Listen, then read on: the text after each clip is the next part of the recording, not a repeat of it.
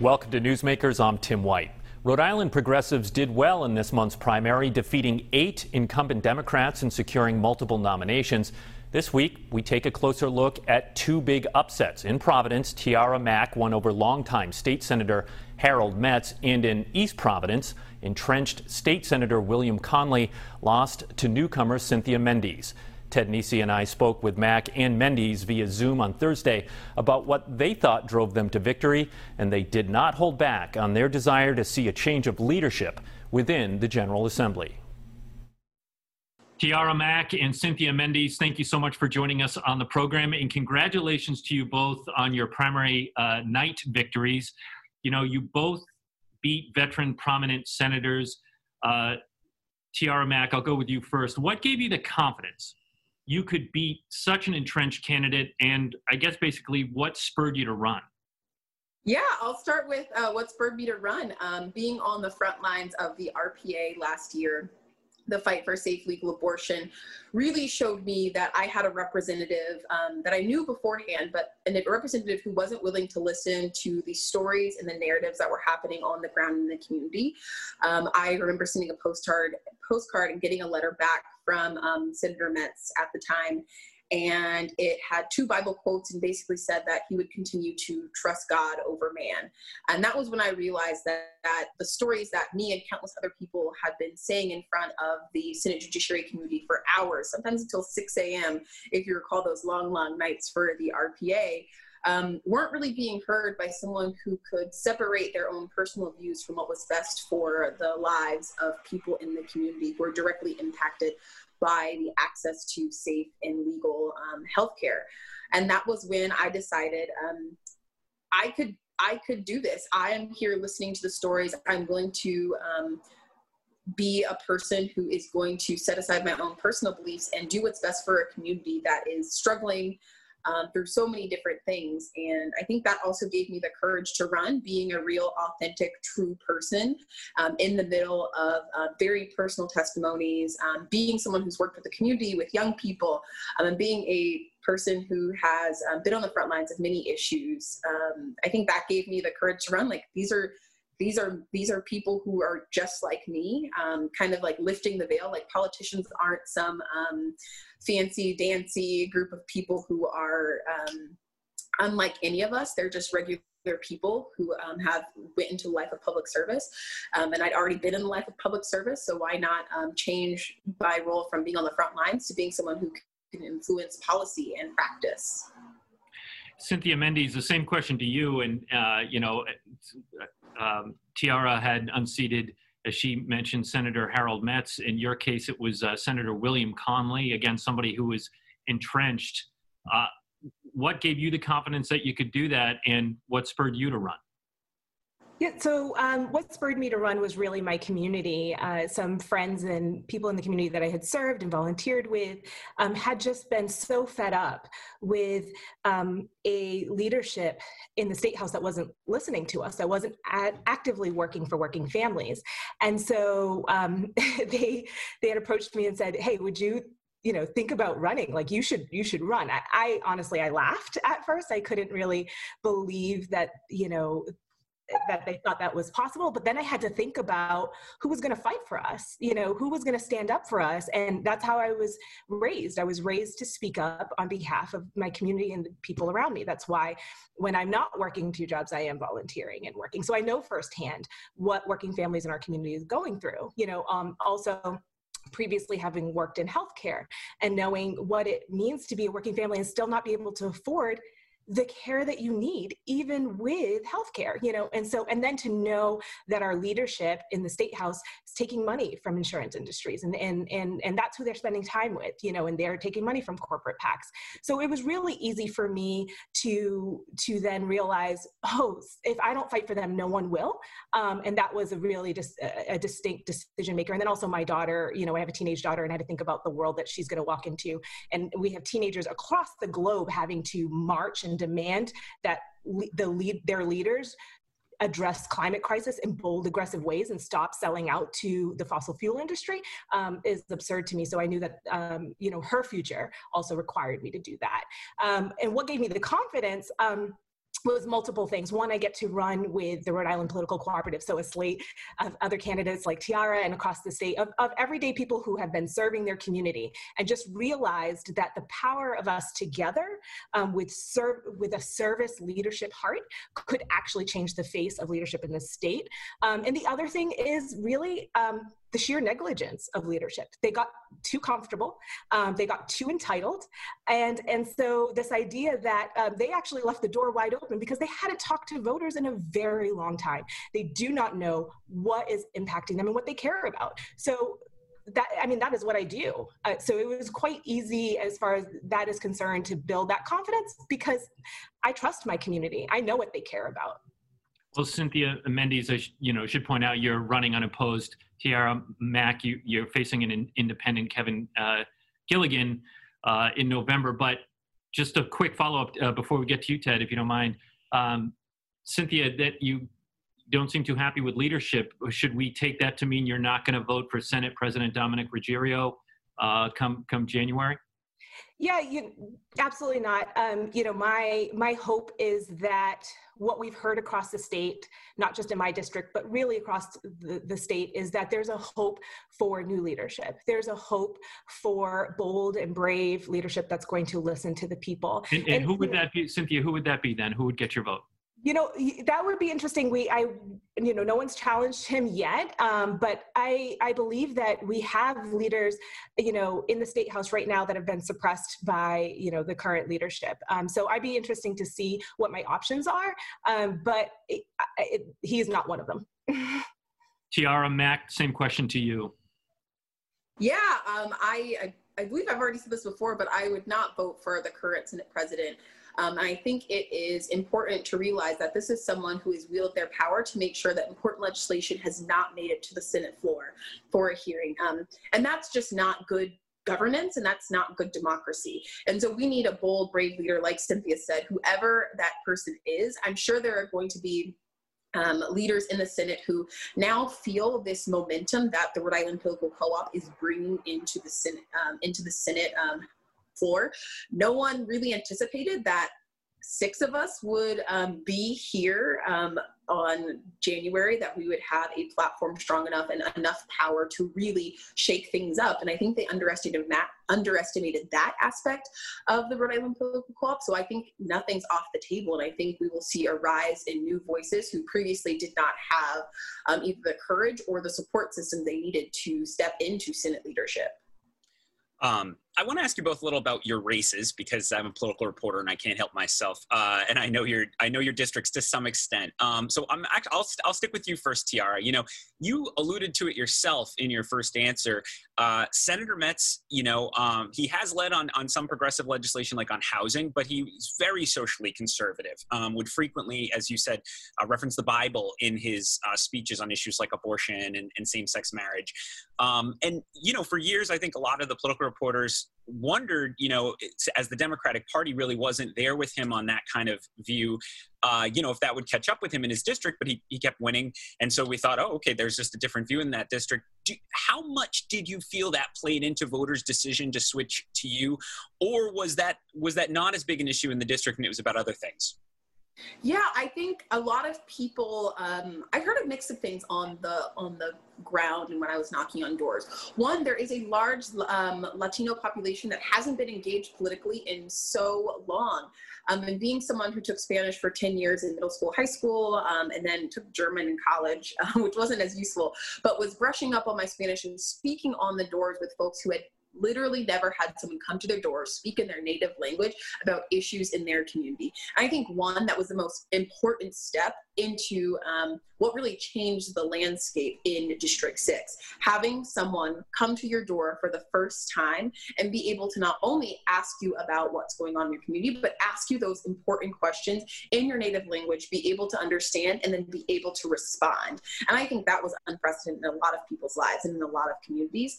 And I think when it comes to the social conservatism, a lot of people on the ground actually did not know that Metz held those um, really um, conservative social views. I had some people tell me, they're like, oh, well, I, I know him personally. He was my math teacher. He was my principal. He was XYZ in my life. And because um, a lot of people aren't tuned into local politics, he was able to get away with his personal relationships um, leveraging his ability to move forward in the Rhode Island political landscape. So a lot of people aren't tuned into the issues. We also have some of the lowest voter turnout for local elections. So when you have a strong network um, that's been built over 30 to 50 years due to your professional life and your personal life, you're able to get 900 people to co-sign on to the fact that you were a decent, upstanding person personally that they know. But when people aren't tuned into the fact that this is someone who has habitually voted against um, the solemnization of marriage, voted against marriage equality, and also introduced the harmful voter ID laws, which are um, some of the things that lots of folks in the community were more upset about than his social conservative views. They were more upset about his stance on voter ID laws in Rhode Island. Um, and I think that was some of the um, unexpected. Um, unexpected sentiments that people were bringing into races. He's had challenges before. He hasn't had um, Senator Metz has not had challengers who are ready to put in the hard work during a global pandemic and knock on every single door and have those hard conversations and really challenge and admit this is someone that you can personally in your personal life um, like and think is an upstanding citizen. He can be your friend, he can be your old teacher, but when it comes to policy, he does not stack up to where we need to be in 2020 in Rhode Island for our people. What will be your single, your your top priority, policy priority once you're sworn into office? we have to care about our jobs and environment and healthcare, and those are not separate issues. They're actually all work together. And so, part of being part of the Rhode Island, Rhode Island Political Cooperative is that we have a shared platform of things that we know are a priority to our community. We actually expect now going into this um, legislative season and, and talking about bold, holistic, robust policies that address all the things and the burdens that are on the shoulders of our working families right now. You've just heard the progressive voice there. When we come back, the other side of the aisle in the other chamber, House Minority Leader Blake Filippi, what is the outlook for Republicans this November, and can they pick up seats in a presidential year, which hasn't always been friendly to the GOP in Rhode Island? Stay with us. You're watching Newsmakers. Welcome back to Newsmakers. I'm Tim White. As we talked about in the first half, progressive Democrats did pretty well in the primary. On the other side, House and Senate Republicans are hoping to make some gains and pick up seats come November. But will they face headwinds in a presidential election with an incumbent president who isn't so popular in Rhode Island? Despite that, the leader of the GOP in the House is optimistic. Here now is House Minority Leader Blake Filippi. House Minority Leader Blake Filippi, it is good to see you back on the program. Thanks for joining us. Happy to be here. So let's start with this. We on the first half of the program, leader, we heard from two progressive candidates who unseated two entrenched Democrats in the primary. Uh, this is a big headline from earlier this month, and we're curious what stood out to you uh, from this primary. Uh, their organization. You know, they, they, they did a good job organizing, and they had a lot to run on. And I don't know that there's this overwhelming progressive wave in the state. I think we generally are a conservative state, and that's why you see so many conservative Democrats. I just think you've had Democrats behaving badly. And if they didn't behave badly, then maybe there wouldn't have been these progressive wins. Well, as you point out, we have some uh, fairly conservative uh, Democrats, uh, and and some would say they are in leadership positions here in the state. And both of our guests in the first half uh, rejected uh, the leadership for the General Assembly. And I remember Joe Trillo telling Ted and I years ago when he was a state rep that he would rather have House Speaker Nicholas Mattiello as a speaker because the alternative from his political perspective would be worse. Do you agree with Trillo? I mean, I don't know what the alternatives are at this point. I don't know if the speaker's coming back. If he does come back, is there a conservative that challenges him? You know, these are caucus decisions that we're all going to make together. We, we stick together on these issues. Um, so I don't know that, I, think Trillo was probably comparing Mattiello to a progressive. Uh, I don't know what the leadership battle, if any, is going to be. I am curious, uh, leader, because I mean it, has been frosty to say the least. I would say this year from between the GOP caucus and Speaker Mattiello. After at times in the past, there's been maybe more of a collaborative relationship. Um, you know, c- could you still foresee an ability to get behind him if he, you know, needed those votes to stay in as speaker and, and was able to convince all of you that you know you're going to get a more progressive alternative if you if you don't back me i mean anything's possible I, I don't foreclose anything. You know, I don't know what the alternatives are. You know, even the fact that we do have a frosty, frosty relationship, it's, it's really been on policy differences and on legal differences. You know, on the floor back in July or June when we were last there, he and I shared a laugh.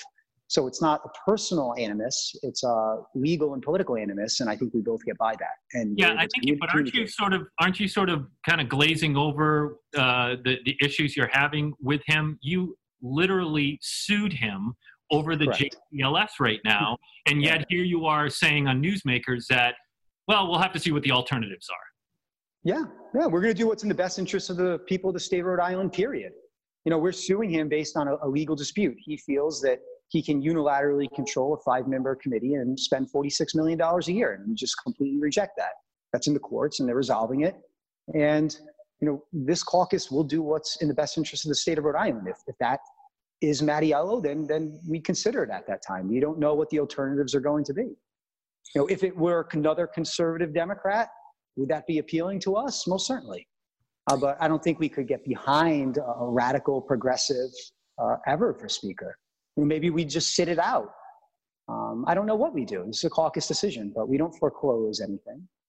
Well, speaking of your caucus, um, you know, we had these progressive victories, but those were primaries. And of course, your party's challenging uh, both some incumbent Democrats and some of the, the newly nominated folks. I'm just curious, as you look out at the landscape, you have nine uh, members right now, I believe, in the House Republican caucus. Um, how optimistic are you about picking up seats considering it's a presidential year? And what do you see as your top target opportunities? Yeah, I think we're aiming for getting five to six seats. You know, I think that Patricia Morgan's got a great chance. Uh, Richie and Grasso and Johnston have a great chance. Uh, Rhea and Smithfield has a great chance. Giarrusso trying to regain a seat against Caldwell, and Mendonca over in the East Bay. Know, I think those are the races we have a good chance. But there's always sleepers. You know, there's people who really work hard, knock on doors, and you know they can be a surprise. I was a surprise when I won. No one even knew about my race. I remember having to look you up. Yeah. to Ted's point, to Ted's question, the other part of that question though was he asked if, you know, uh, about the, this being a presidential year. Does that present a headwind for Republicans because you'll have uh, Donald Trump, who is not very popular in this state, at the top of the ticket? I think in some districts it may. In other districts it would help. You know, if you look at the speaker's race, and that's another one which which I think we may pick up. Uh, that's a Trump district. Uh, Western Rhode Island is, is a Trump district. Uh, where Ken Mendonca is taking on Terri Cortvriend. That goes back and forth every every couple years.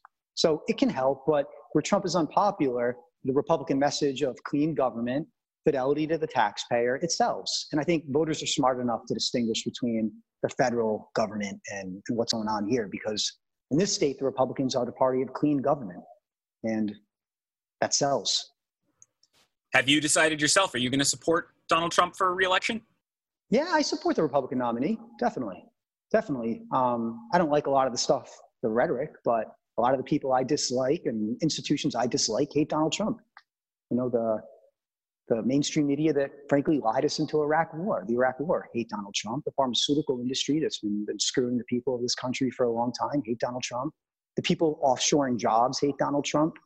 Uh, so that makes me like him. I, I don't like a lot of the rhetoric. I don't like the divisiveness, but I hated NAFTA. I hated our trade relationships with China. And he was the only one who had the guts to take these people on. And that really, for me, overcomes uh, the negatives from the rhetoric and the divisiveness. So uh, let's turn back to Rhode Island and talk about the situation at the General Assembly uh, leader. And, you know, let's start with your caucus has been increasingly critical of the relative inactivity of uh, both chambers of legislature. In your case, of course, you're looking at the House. We just had the announcement last week that uh, they aren't even going to bring the House back uh, before the November election, we're now being told. Uh, and they're going to do the budget after the November election and then apparently call a special election for the bond referendums because they don't want to decide now in time to get it on the ballot. You know, I know you're opposed to that decision, but, you know, what do you make of it and what do you think should be happening right now? Uh, it's subverting the interests of the people of the state of Rhode Island for politics. They don't want to have to come in and deal with our massive budget hole that was created by their years of poor decisions because they know they're going to have to break promises, promises that they've made to their constituents in order to get elected. They're going to have to probably trim government and jobs that they handed out to friends and family. And uh, I think it's cowardice. I think it's the height of cowardice and it's a cynical attempt to avoid electoral responsibility for the house of cards that they've constructed in this state over years and years and that Republicans have been predicting. If you remember back in June, they said we're, we're going to be back in August. We know we're going to have clarity from the federal government in August. And then in August, it was we're not going to be back in September. It's going to come back in September. And now in September, they finally said, ah, we're putting it off till after the election. And we're not making the structural changes that we may have to make. And I don't know what the federal government's going to do, but I don't think it should be a policy of the state to have our finances reliant upon action by the federal government because the federal government is totally dysfunctional. So what structural, what structural changes would you make, leader? What would you cut from the budget then? So I think you have to massively encourage regionalization. You have to massively encourage moving to more online government services. You have to look at liquidating state assets. And maybe we could solve our affordable housing crisis and uh, at the same time by selling some of our some of our space that we have. Uh, that'll hurt. I don't want to get rid of much of our open space, but we are in a billion dollar deficit. Uh, I think a lot has to be on the table, and we have to start talking about it. We can't avoid these difficult conversations. I don't have all the answers, but I'm ready to talk. And it just seems that members of this body are, fearful of having that conversation, that public conversation. And I think it's very disappointing that the membership uh, sees this, uh, this degradation of responsibility, this failure of leadership, and they refuse to speak out against it. Uh, leader, uh, actually, a question on that point, and uh, you know, we we're seeing more and more concern. I'd say in in many of the states all across the country about governors kind of governing through executive authority in a way we really haven't seen before. Um, at the same time, in many places, it's being accepted because it's because of the emergency circumstances. I, I know at times you all have given some support to the governor when you thought she was doing the right thing, especially early on. What you know if you if you were able to run things for a day in the legislature you know what would you trim back quickly of the governor's authority or you know because the argument of course is that you can't have the legislature make these everyday decisions on schools and everything else what would what would you trim back first in her executive actions so I, I, think we have to look at the press release that Common Cause, the ACLU, and the League of Women Voters came out about her ability to extend emergency regulations past 180 days. Uh, you think about government, government doesn't have the power to control a million people. They don't, they can't do it. You get a thousand people walking around without masks. How are they going to enforce that? But they have the ability to control people through commerce, the ability to control us through our schools, the ability to control us through our businesses you know, it's a lot easier to control 10,000 businesses than a million people. And the notion that the governor is, in my opinion, unlawfully uh, having these emergency regulations extend past 180 days without public comment, without the Administrative Procedures Act uh, provisions being followed, I think that's the first thing we trim back. I, I think it's highly problematic that these emergency regulations are extending past 180 days. And we'd also look into what happened with our nursing homes because that was an absolute tragedy in the state. And we have not gotten to the bottom of why we have the highest, among the highest, excuse me, it varies by day, nursing home death rate in the country. Almost 80% of our COVID deaths in this state have been in our nursing homes. What happened? What decisions were made? And how can we protect our seniors and most vulnerable in the future if this COVID 19 has a resurgence, as many predict it will? We haven't dealt with that yet. All right, leader, we are almost out of time, but uh, we'd be remiss, Ted and I, if we didn't ask you this question. I think we ask you uh, this every time. every time you're on the show. You know what's uh, coming, don't you? You know what's coming. you can ask yourself if you'd like. 2022 on the horizon. Uh, you know, your name kind of comes up when there's uh, talk of who might run for governor. Are you considering it? Where are you on that decision? I'm flattered, and I'm not considering it right now. Who knows? straight out no. You're you no interest in that. I, I mean a right now make, a lot of people make five-year plans in politics. I don't. I don't. It's like i don't see it right now. I love serving if there's other opportunities maybe but i love this job. I love the job of house minority leader. Um, i respectfully suggest that we've elevated this caucus and republicans in the state and we want to keep doing that. Uh, I, frankly i see all the power in this state in the legislature I think the governor, in many respects, and I think this governor has done a good job of, of pulling some of the power back from the legislature. I may not agree with her decisions that she's made with that power, but all the power is in the legislature. And that's where the bread is buttered. And that's where Republicans have to make gains. And that's where the people are going to have their wallets and liberties protected. House Minority Leader Blake Filippi, thanks so much for joining us. It's good seeing you again. Good seeing you all. Oh, and congratulations. 42 years. You're good. You're on Twitter. Well done. leader. Yes, 42 years of newsmakers. I, uh, Yes. You're on the 42nd uh, year anniversary episode of this Yeah. program. We'll I'm have you honored. back for our 84th, no doubt. Deal.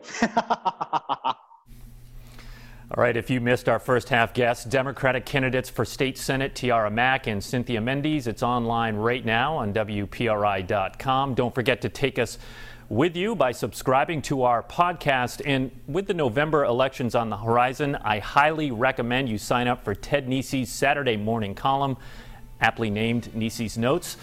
For Ted Nesi, I'm Tim White. Thank you for watching, and we'll see you next week on Newsmakers.